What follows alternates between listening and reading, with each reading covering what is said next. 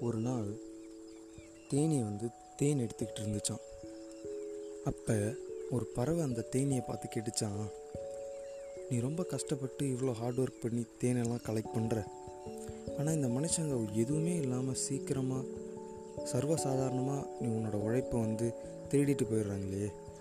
அதை பற்றி என்னைக்காவது நீ வருத்தப்பட்டிருக்கியா? அப்படின்னு அந்த பறவை கேட்டுச்சான் அதுக்கு அந்த தேனி ஒரு பதில் சொல்லிச்சான் அந்த மனுஷங்களால் என்னோடய தேனை எவ்வளோ வேணால் திருடிக்க முடியும். ஆனால் அந்த தேனை உருவாக்குற அதை கஷ்டப்பட்டு சேர்க்குற என்னோடய கலையை அவனால் எப்பயுமே திருட முடியாது அப்படின்னு சொல்லிச்சான். இதுலேருந்து என்ன தெரிஞ்சுக்கணுன்னா நம்மக்கிட்ட இருந்து எதை வேணால் யார் வேணால் எடுத்துக்கலாம்.